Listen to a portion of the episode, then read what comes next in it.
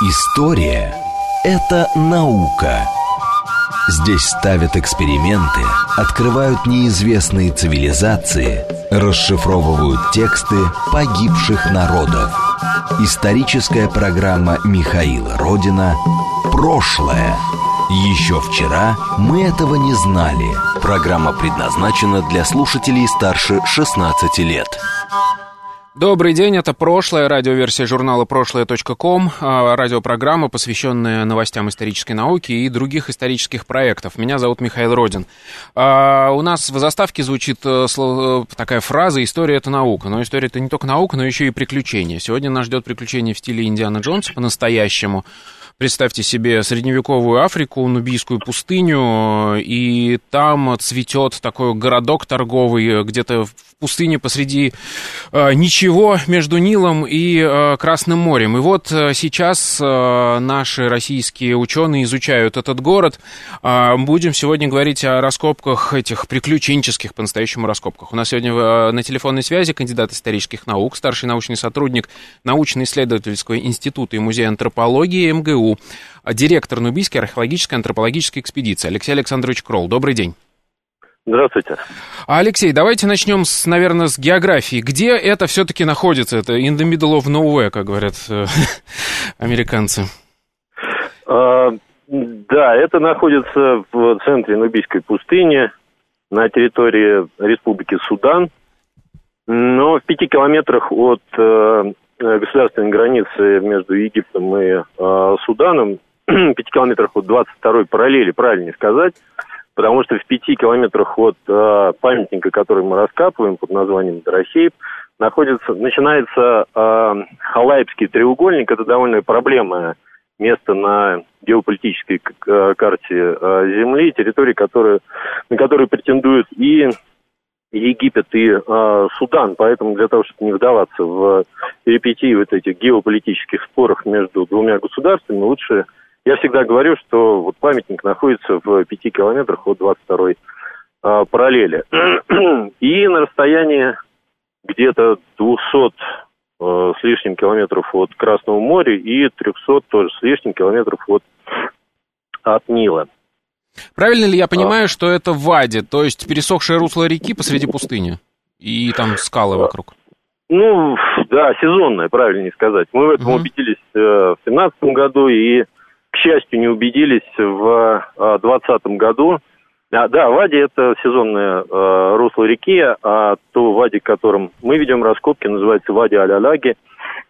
Я подробнее о ней расскажу, потому что оно э, достаточно хорошо должно быть известно э, российскому, уж тем более э, советскому э, слушателю. Оно было на слуху в 60-е э, годы прошлого века. Так вот, э, почему почему, э, к счастью, мы э, убедились в том, что это... Не убедились в том, что это сезонное русло, потому что в 2017 году нам только рассказывали о том, что Вади Алаки периодически превращается в бушующую такую реку, по которой сель несется с огромной скоростью, неся впереди камни, ветки по направлению к Нилу. А, а в э, в 2020 году, когда мы приехали, мы, собственно, сумели убедиться в том, что такое а, сель. К сожалению, к счастью, не на своем опыте. Когда мы приехали на памятник, мы увидели, что на высоте двух метров на деревьях, которые в довольно большом количестве растут в воде Алаги, или Алаки, можно по-разному произносить. Так вот, на высоте до двух метров огромное количество всякого сора – трава, какие-то э, тряпки, и нам э, управляющий суданской э, золотодобывающей компании, которая работает э, недалеко от нас, сказал, что вот как раз в конце ноября был мощный совершенно э, сель, который прошелся по э, Ваде. А надо сказать, что первые два сезона мы как раз копали в середине ноября, середине декабря. Если бы мы не изменили нашим э, предыдущим планам, мы поехали бы Э, в Судан в ноябре, то неизвестно, чем бы наша поездка закончилась, потому что сель как раз прошел э, хм. ночью, а наш лагерь стоял э, посередине Вади. Ужас какой. А в этот раз вы поехали в феврале, да? Вот насколько я понимаю, а в этот не так раз, давно. Да, мы решили, Угу. Мы поехали в феврале, ну, потому что э, по опыту предыдущих экспедиций, в частности, итальянской, которая работала ну, на этом памятнике тоже, э, февраль э, лучше, э, суше, и главное, что больше продолжительность светового дня, что, конечно, большое подспорье в нашей работе. Давайте в двух словах буквально для начала опишем, что это за памятник. Насколько я понимаю, он еще известен был в античные времена и потом загнулся, можно так сказать, где-то уже в Средневековье.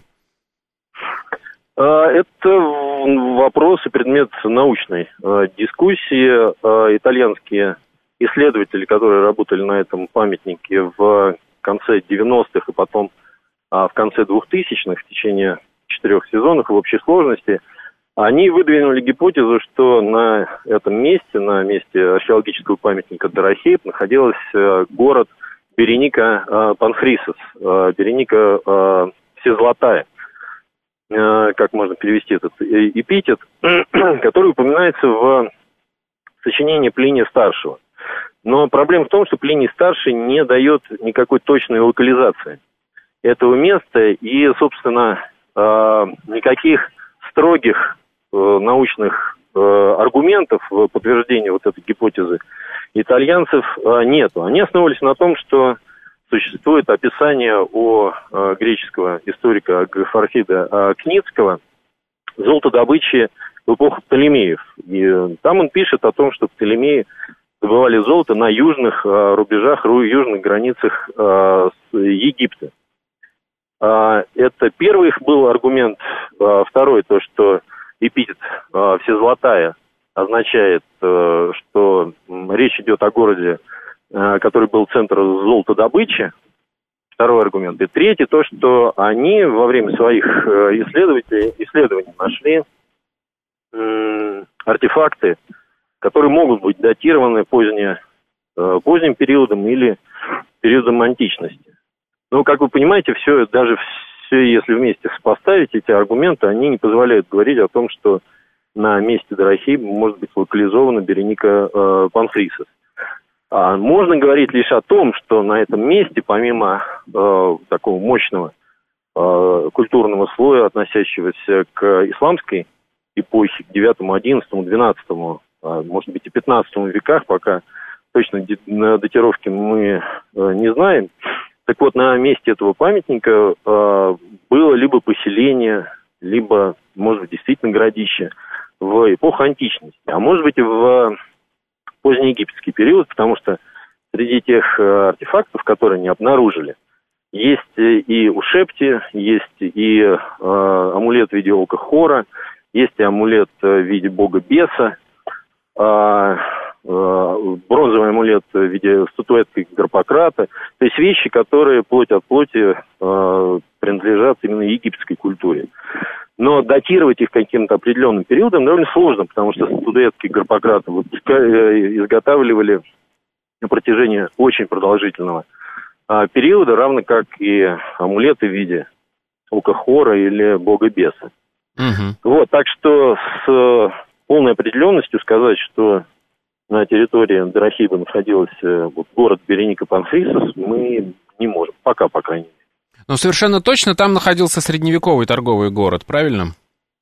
Да, это совершенно точно. Об этом мы знаем и по э, упоминаниям в средневековых арабских э, источниках, которые э, пишут о, о том, что Аля-Лаки э, населен как э, большой город. Но в этом э, сочинении э, Аль-Якуби э, конца 9-го, начала X века выдающегося арабского историка, географа. А он пишет об Аль-Алаге не совсем понятно. Он имеет в виду э, все Вади протяженностью порядка 300 километров, угу. либо э, непосредственно этот город. Но у меня есть э, аргумент э, в пользу того, что э, Аль-Якуби подразумевал, имел в виду именно конкретный город, потому что потом он начинает э, перечислять расстояние от Аль-Алаги до других центров э, золотодобычи.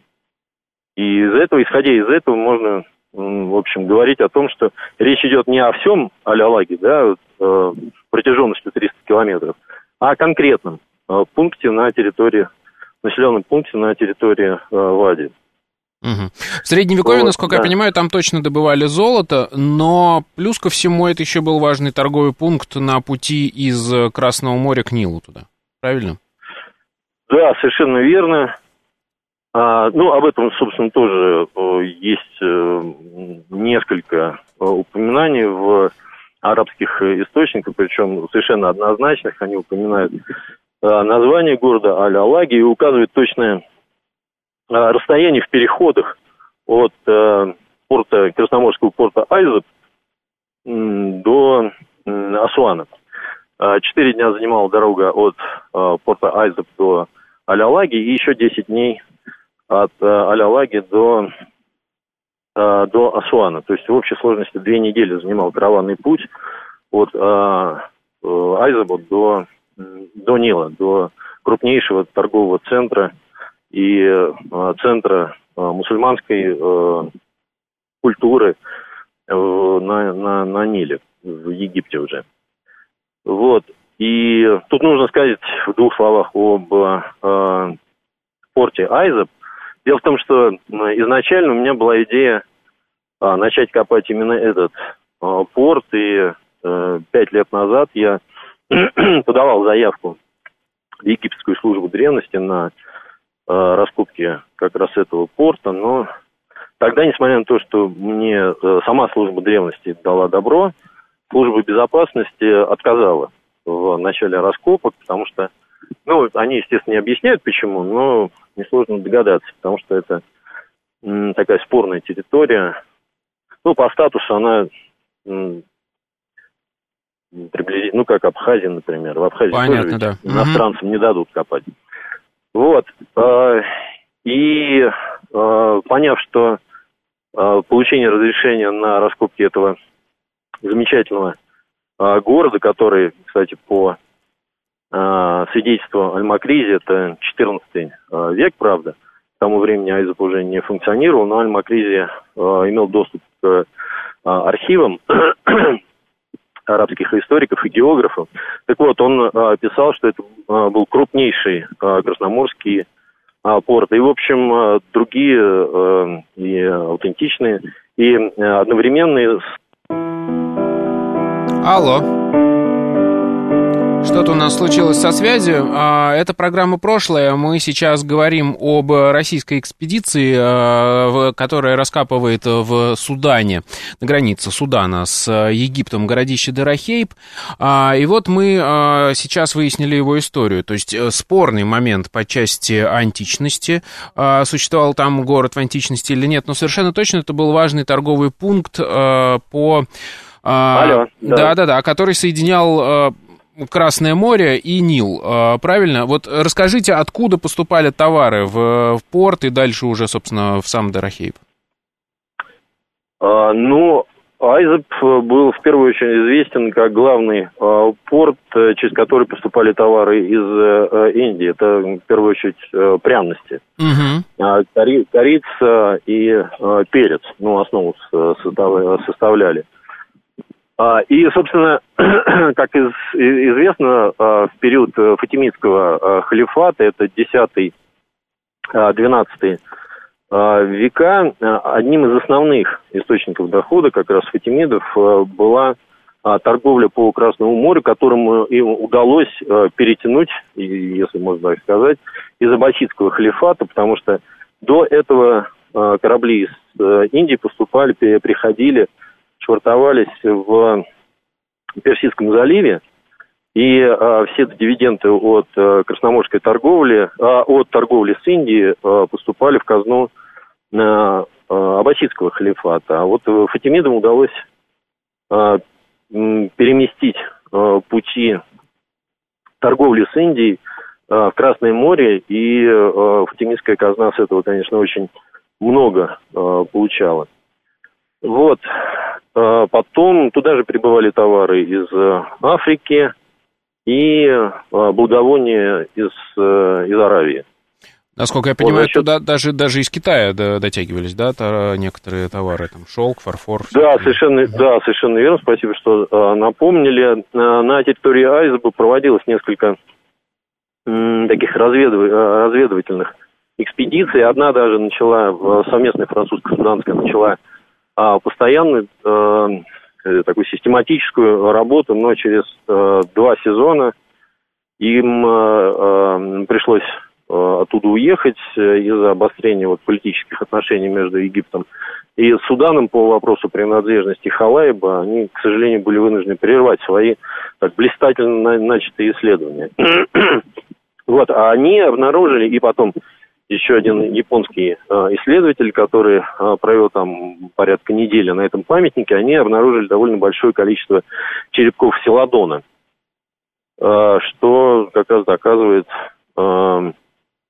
существования торговли с Китаем, но она известна и по другим источникам. Через Айзеп вплоть до 15 века шли товары, товары из Китая.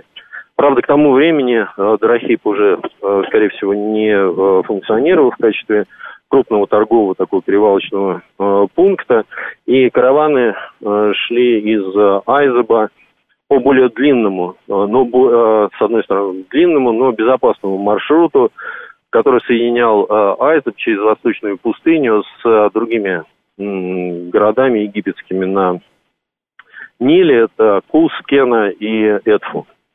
То есть, получается, Дорохейб э, загнулся в тот момент, когда торговые пути сместились, да, и просто через это Вади перестали ходить караваны? Это сложно сказать, с чем это было а, связано. Возможно, с тем, что м- прекратил золотодобычу активная угу. в этом регионе, потому что мы знаем, что где-то с X века а, основная золотодобыча а, перемещается на территорию Мали. А, вот, с одной стороны. А с другой стороны, этот а, регион а, мог а, активно производить золото и быть а, безопасным торговым э, маршрутом э, только в том случае, если в Египте существовала сильная э, центральная власть, которая могла путем различных договоров или карательных операций держать в повиновении местные племена Беджа, которые, в общем, представляли серьезную опасность для и торговли, и золотодобычи, и только в том случае, если с ними а, договаривались и жили в мире, и делились а, произведенным а, золотом и значит, дивидендами с продажи товаров, с транспортировки товаров. Только в этом случае можно было быть э, уверенным в безопасности торговцев, в безопасности паломников, которые двигались по тому же а, маршруту. Это, кстати, еще один из а, как бы назначений этого а, города быть а, а, таким местом, где можно было отдохнуть на утомительном пути а, двухнедельном от а, Асуана до Айзаба для паломников, угу. которые двигались в хадж. По этому маршруту они а, добирались за две недели до Айзеба, там они садились, а, арендовали, вернее, а, у местных жителей а, лодки и в течение двух дней переправлялись через Красное море, приблизительно 300 километров. И а, потом, а, через два дня они уже были а, в Мекке. Хорошо. А, смотрите, вот мы разобрались с исторической конвой, что мы знали там по письменным источникам и, и, и так далее. А, расскажите про вот это самое городище Дорохей, в смысле, когда и кто его исследовал, и почему вы, московский археолог, решили а, начать там копать? Ну, я начну со второго вопроса. Я начал уже немножко на него а, отвечать. У меня задумка была э, исследовать э, вот этот Красномоновский порт Айзеп, но в силу его не совсем определенного а, статуса, угу. думаю, из-за этого а, египетские власти решили не дразнить своих а, коллег а, в а, Судане и не допускать а, не допускать никого до а, раскопок. Ну, потому что действительно могли возникнуть а, какие-то политические даже э, трения между двумя э, государствами, почему Египет э, дал разрешение на раскопки вернее, почему именно Египет дал да. разрешение на раскопки э, на территории вот этого халай, спорного халайбского э, треугольника. Вот, и э, поняв, что получение этого разрешения может занять долгие а, годы, и оно связано напрямую с урегулированием этого конфликта. Я очень надеюсь, что когда-нибудь это произойдет, и Судан и Египет вместе начнут осваивать это интереснейшее и богатейшее со всех точек зрения территория Халабского треугольника. Там находится и э, природный заповедник, э, и э, там довольно богатые э, недра. Вот, так вот, чтобы не э, э, дожидаться этого момента, я решил э, обратиться в Суданскую службу древности. Она, правда, называется не служба древности, а Национальная корпорация по древностям и музеям.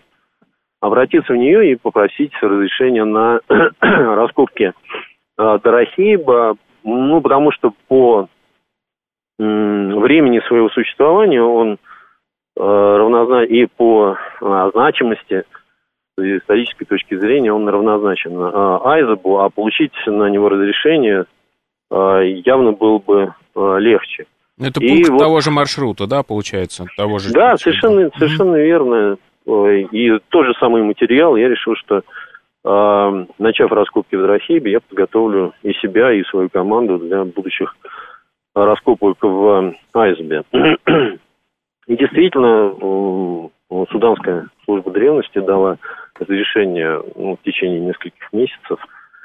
И э, в ноябре 2017 года очень малыми силами, э, в составе трех человек, мы отправились в это далекое путешествие, ну, потому что было совершенно непонятно, что нас там ждет, есть ли там вода, как нам отнесутся э, местные. И суданцы не могли нам ничего сказать, потому что у них были самые расплывчатые а, сведения об этом, а, об этом памятнике. А, вот, и в семнадцатом году мы приехали туда и поняли, что ничего нашей жизни не угрожает.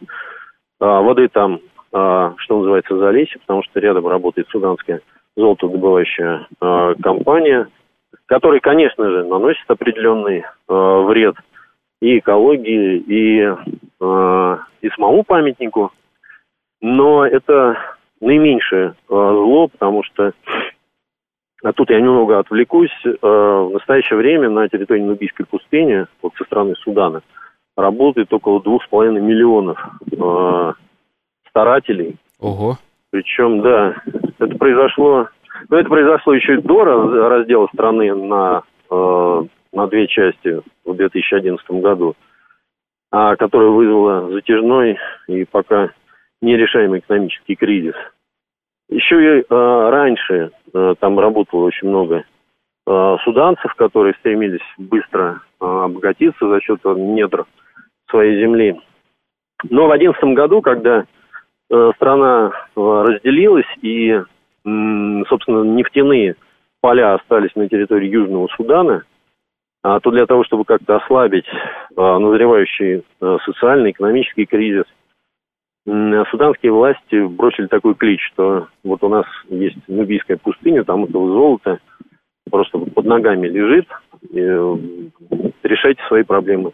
А сами за счет наших недр. И а, все суданцы, поверив э, в это, отправились в Нубийскую пустыню. Многие из них до сих пор продолжают там активно а, трудиться, и, к сожалению, а, из них вот таких организованных групп, которые подконтрольные государства, которые сдают полученное золото государству, из них их а, просто минимум.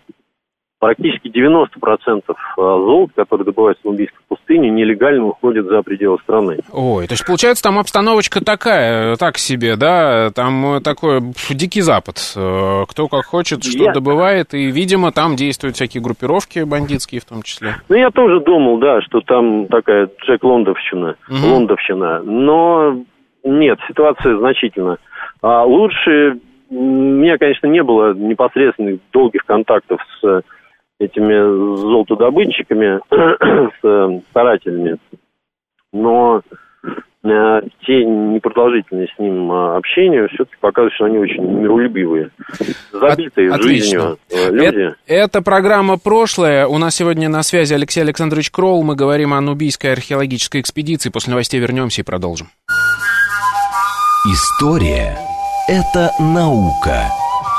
Здесь ставят эксперименты, открывают неизвестные цивилизации, расшифровывают тексты погибших народов. Историческая программа Михаила Родина «Прошлое». Еще вчера мы этого не знали.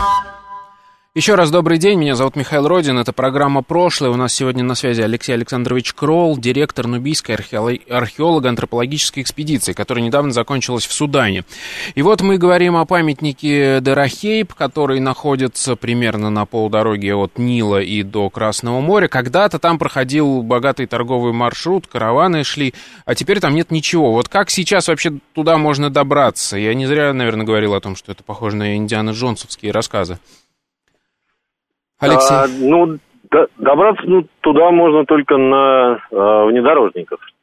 Причем чем больше, тем лучше, потому что они постоянно ломаются. Это у них такая особенность. По крайней мере, суданских внедорожников, хотя это Toyota Hilux, в виде, вроде бы очень надежная машина, но почему-то в суданских руках она превращается в, очень часто в груду э, железа, который нельзя выпускать столь серьезные а, путешествия, но с регулярностью это происходит, и у нас из-за этого возникает ну, периодически довольно серьезные проблемы, как, например, вот на обратном пути а, в, после окончания последнего сезона в конце а, февраля. А, дело в том, что та российская золотодобывающая компания, которая нам помогает вот с а, логистикой, они а, наняли другую суданскую фирму, Э, которые, как выяснилось, никогда прежде водители, э, которые, как выяснилось, прежде никогда не бывали в пустыне, а ездили только по Хартуму и его окрестностях, по асфальтированной дороге.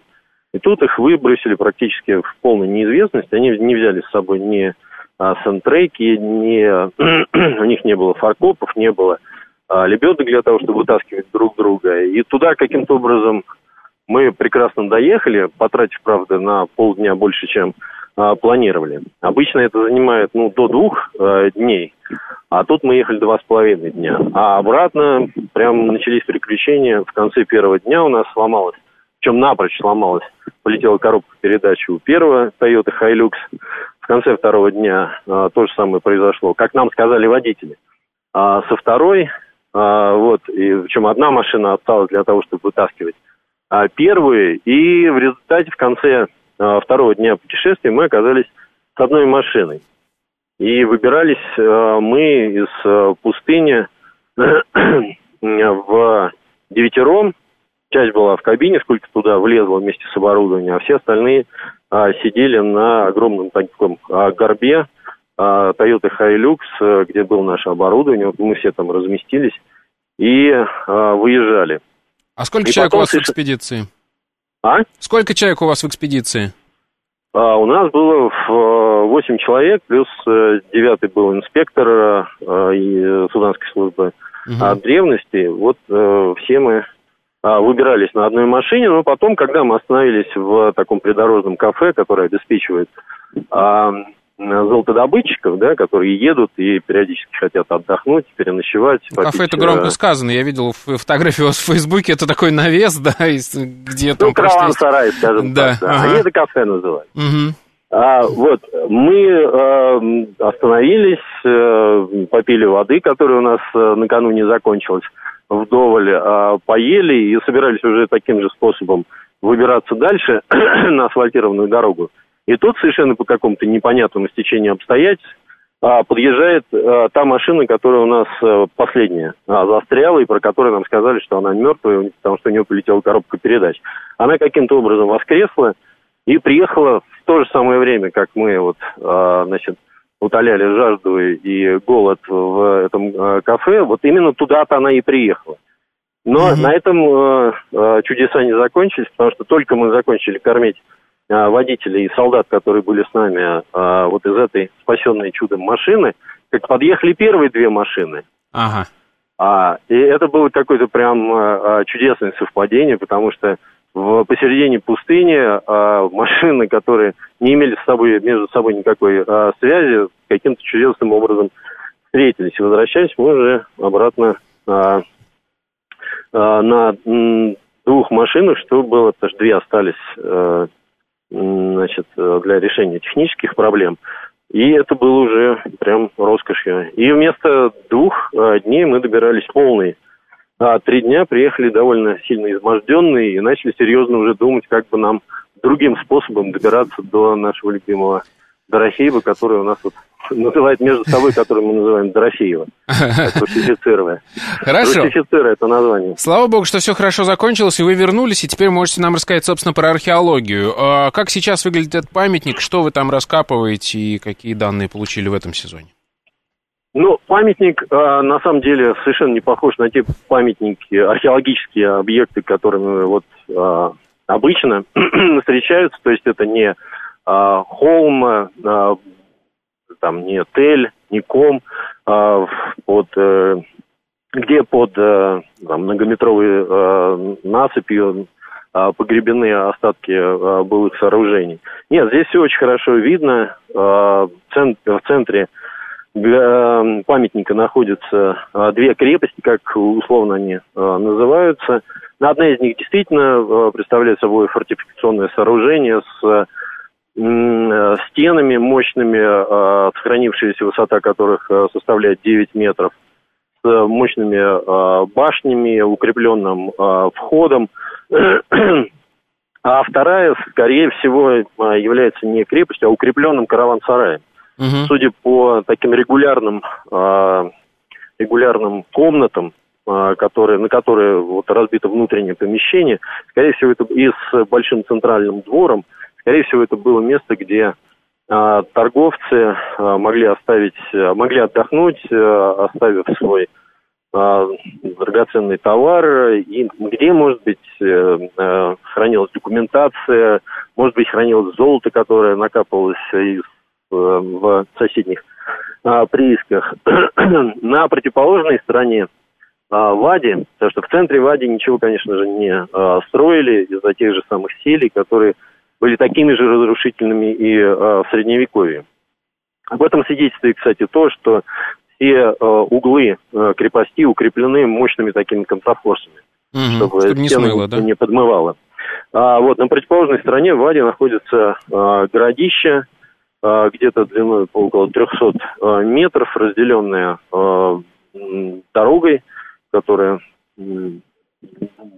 который тянется вот посередине. В центре находится самое крупное сооружение этого городища 16 на 25 метров, которое, скорее всего, было культовым сооружением, скорее всего, мечетью, но об этом говорит в частности ее э, архитектура, которой, собственно, сопоставлять особо не с чем, потому что э, не перестроенных, хорошо сохранившихся э, мечетей такого раннего периода, а мы говорим все-таки о 9-10 э, веках, чрезвычайно э, мало. Она делится, внутреннее пространство делится на две части. Одна была перекрыта э, арками, а вторая была, представляла собой открытый э, двор.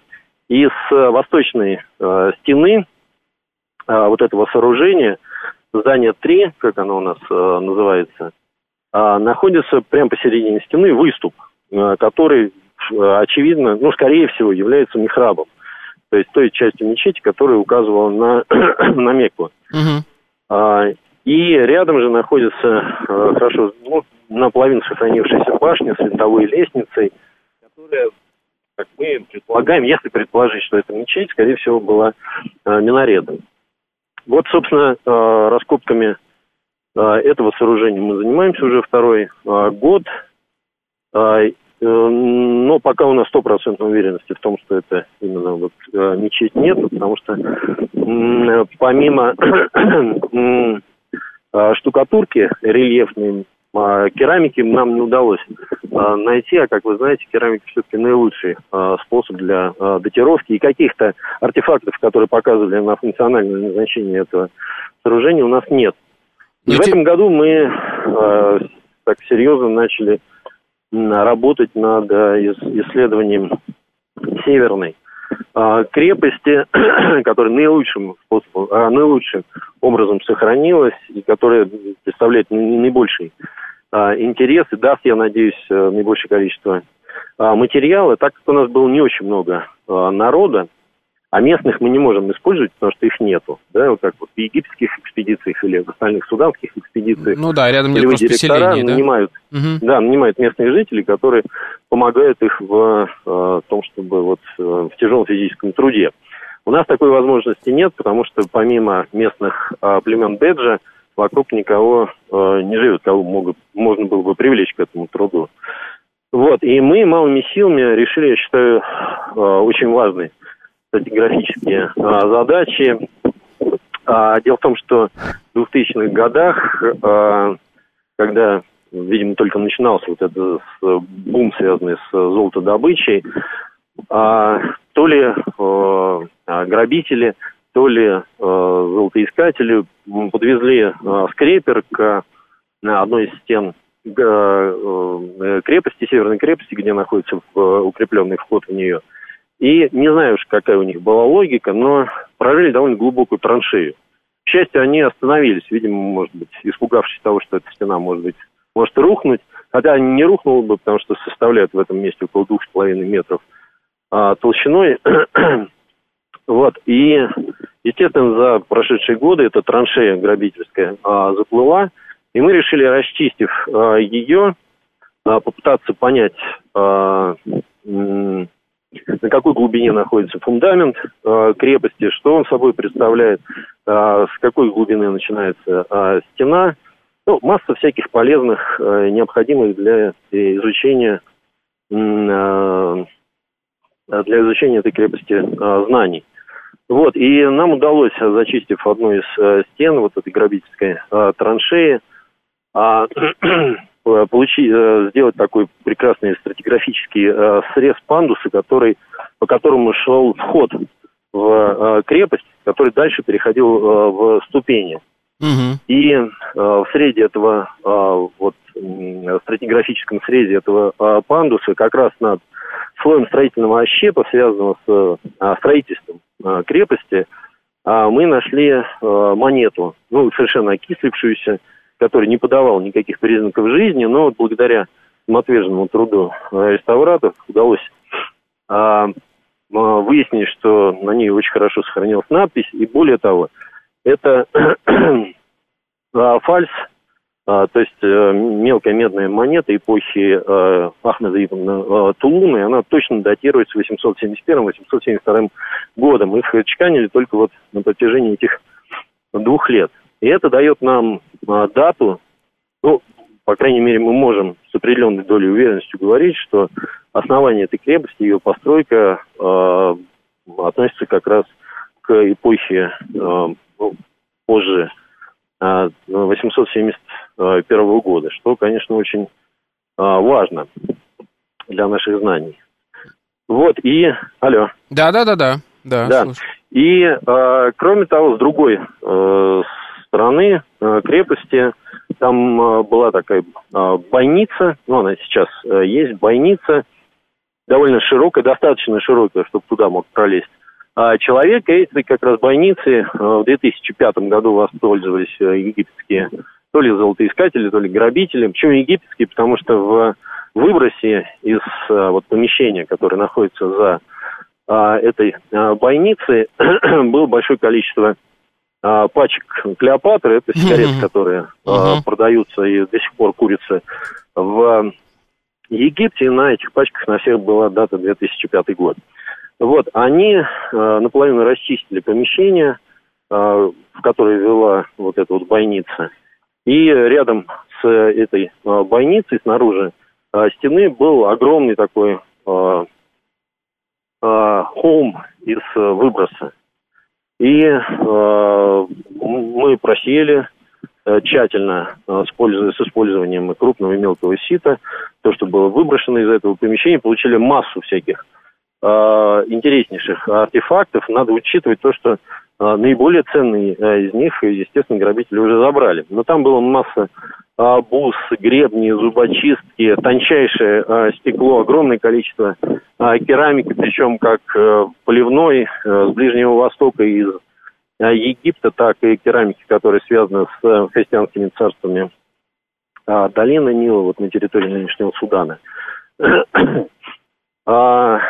Очень изящные костяные а, Пряслиц. А, а, то есть те предметы, которые свидетельствуют о довольно высоком уровне жизни, которые вели вот обитатели этого, этой крепости. И а, нам это позволило, позволило сформулировать гипотезу о том, что это, возможно, была не крепость, то есть не какое-то фортификационное сооружение, в котором стоял дальний гарнизон э, египтян, угу. а все-таки замок. Даже так? А, и у нас есть косвенное подтверждение тому а, сочинения а, историка а, Якута, Якута а, который пишет о том, что на, половине дороги, которая ведет по воде Алаги, находится крепость Аль-Алаги. Далее он описывает значит, золотую добычу в окрестностях и пишет о султане Аль-Алаги. Угу. И можно предположить, что как раз вот эта северная крепость была тем замком, который он и жил, этот султан Аль-Алаги. Вот, и в этом же сезоне мы провели очень важные топографические а, исследования с а, привлечением специалистов. На нашем памятнике работал а, специалист из Московского института геодезии и картографии. И в его задачи входило значит, э, установить нам реперные точки э, с точной привязкой, высокоточной привязкой для начала уже полномасштабных археологических исследований в будущие сезоны – и э, который с использованием значит, э, беспилотного летательного аппарата, ну, дрона э, Phantom 4 Pro, оснащенного довольно дорогостоящим оборудованием, которым не удалось провести без всяких проблем на территории Судана, что обычно занимает многие дни, а то и недели. Вот. А, так вот, с использованием этого значит, Фантома 4 Pro была сделана, был сделан топоплан Э, масштаба 2000 э, и э, один к 2000 и один к 500 и 3D-модели. Общая 3D-модель памятника и высокоточные модели уже конкретных объектов, в частности, вот Северной крепости. Ага, то есть их вот. уже можно изучать, по сути, удаленно, просто их внимательно рассматривать, да, еще получать какую-то информацию о них, да? Да, но это впоследствии даст возможность нам для э, реконструкции уже исторического ландшафта, угу. что активно сейчас используется в, и в археологии, и в э, истории. И из работ еще важных... Ну, к сожалению, мы в этом году не вели э, антропологические исследования, а вот в 2018 году, так как все-таки э, это экспедиция э, Института антропологии и Музея антропологии – а, то одной из важнейших задач было изучение некрополей. Там их два некрополь, которые связаны с памятником. И вот в сезоне 2018 года специалисты из Института антропологии начала изучать некрополь. Он мусульманский, датировать его пока с точностью не удается. Ну, как вы знаете, мусульманские погребения, они безинвентарны. Да-да-да, там просто саваны да. все, да? Угу. Да, там просто в подвое, в саване, э, лицом на восток, в сторону Мекки, э, лежит гребенный, и, собственно, и все. Вот. А, но в будущий сезон, безусловно, мы обязательно вернемся к этой важнейшей теме изучения антропологии. И очень важная а, часть наших исследований на памятнике в этом году было начало а, этнографических исследований – я давно об этом а, мечтал, потому что а, племена Беджи, которые проживают именно вот в этой части Нубийской пустыни, они в минимальной мере их затронула цивилизация, в отличие их, а, от их а, собратьев, а, соплеменников, которые живут на территории Египта, они никак не втянуты там, в туристический бизнес, и поэтому сохранили и язык, и э, традиции, традиционное жилье, и их надо прям срочно изучать, потому что к сожалению, на, а, наступление цивилизации идет по всем фронтам, и нужно торопиться. А как вы вот, осуществляете и... это? Это опросы, что это? Ну, это был первый подготовительный э, сезон. Приехал э, студент, который сейчас заканчивает э, кафедру этнографии Московского э, университета, очень способный молодой человек, который высказал желание э, посвятить свою жизнь изучению э, беджа, начал изучать арабский, и сейчас по самоучителю уже учат э, язык э, беджа, так как на территории Судана три государственных языка, арабский, нубийский язык беджа, то без знания языка беджа, конечно, сложно войти в доверие, установить полный контакт с Э, с, с этими э, племенами. А, это довольно сложно и требует большого времени. Не, не с первого раза, конечно, не удастся войти им в доверие, чтобы они начали рассказывать. А мне это очень интересно, ну, вообще, с точки зрения этнографии Беджи, которая плохо изучена. Мне это, у меня есть еще и практические интерес, как у археолога, как они рассматривают свою жизнь вот в э, соседстве с этими руинами, есть ли какие-то у них э, какой-то фольклор, связанный с этими руинами, как они э, называют э, этот памятник. Угу. Вот эта информация была чрезвычайно любопытна. И вот уда- удалось, как мне кажется, установить первые контакты, переговорив с шейхом вот этого племени, которого, клана, вернее, который обитает на близлежащих к нашему памятнику территориях. И я очень надеюсь, что это что эта работа, она принесет интереснейший результат, потому что в следующем уже сезоне планируется приезд научного руководителя вот этого студента, и уже начнется такая серьезная научная работа, связанная с изучением бэджа. Да, хорошо. А вот смотрите, вы рассказали уже про немножко вкратце про э, антропологию. Я знаю, что к вам туда ездил э, и Решетникова Надежда, то есть которая архитектор. А да. Вы сделали топопланы, 3D-модели всего этого комплекса археологического. Что вы планируете в следующем году? Какие еще новые, там, может быть, научные методы будете привлекать? Какие, какой план работ на следующий год?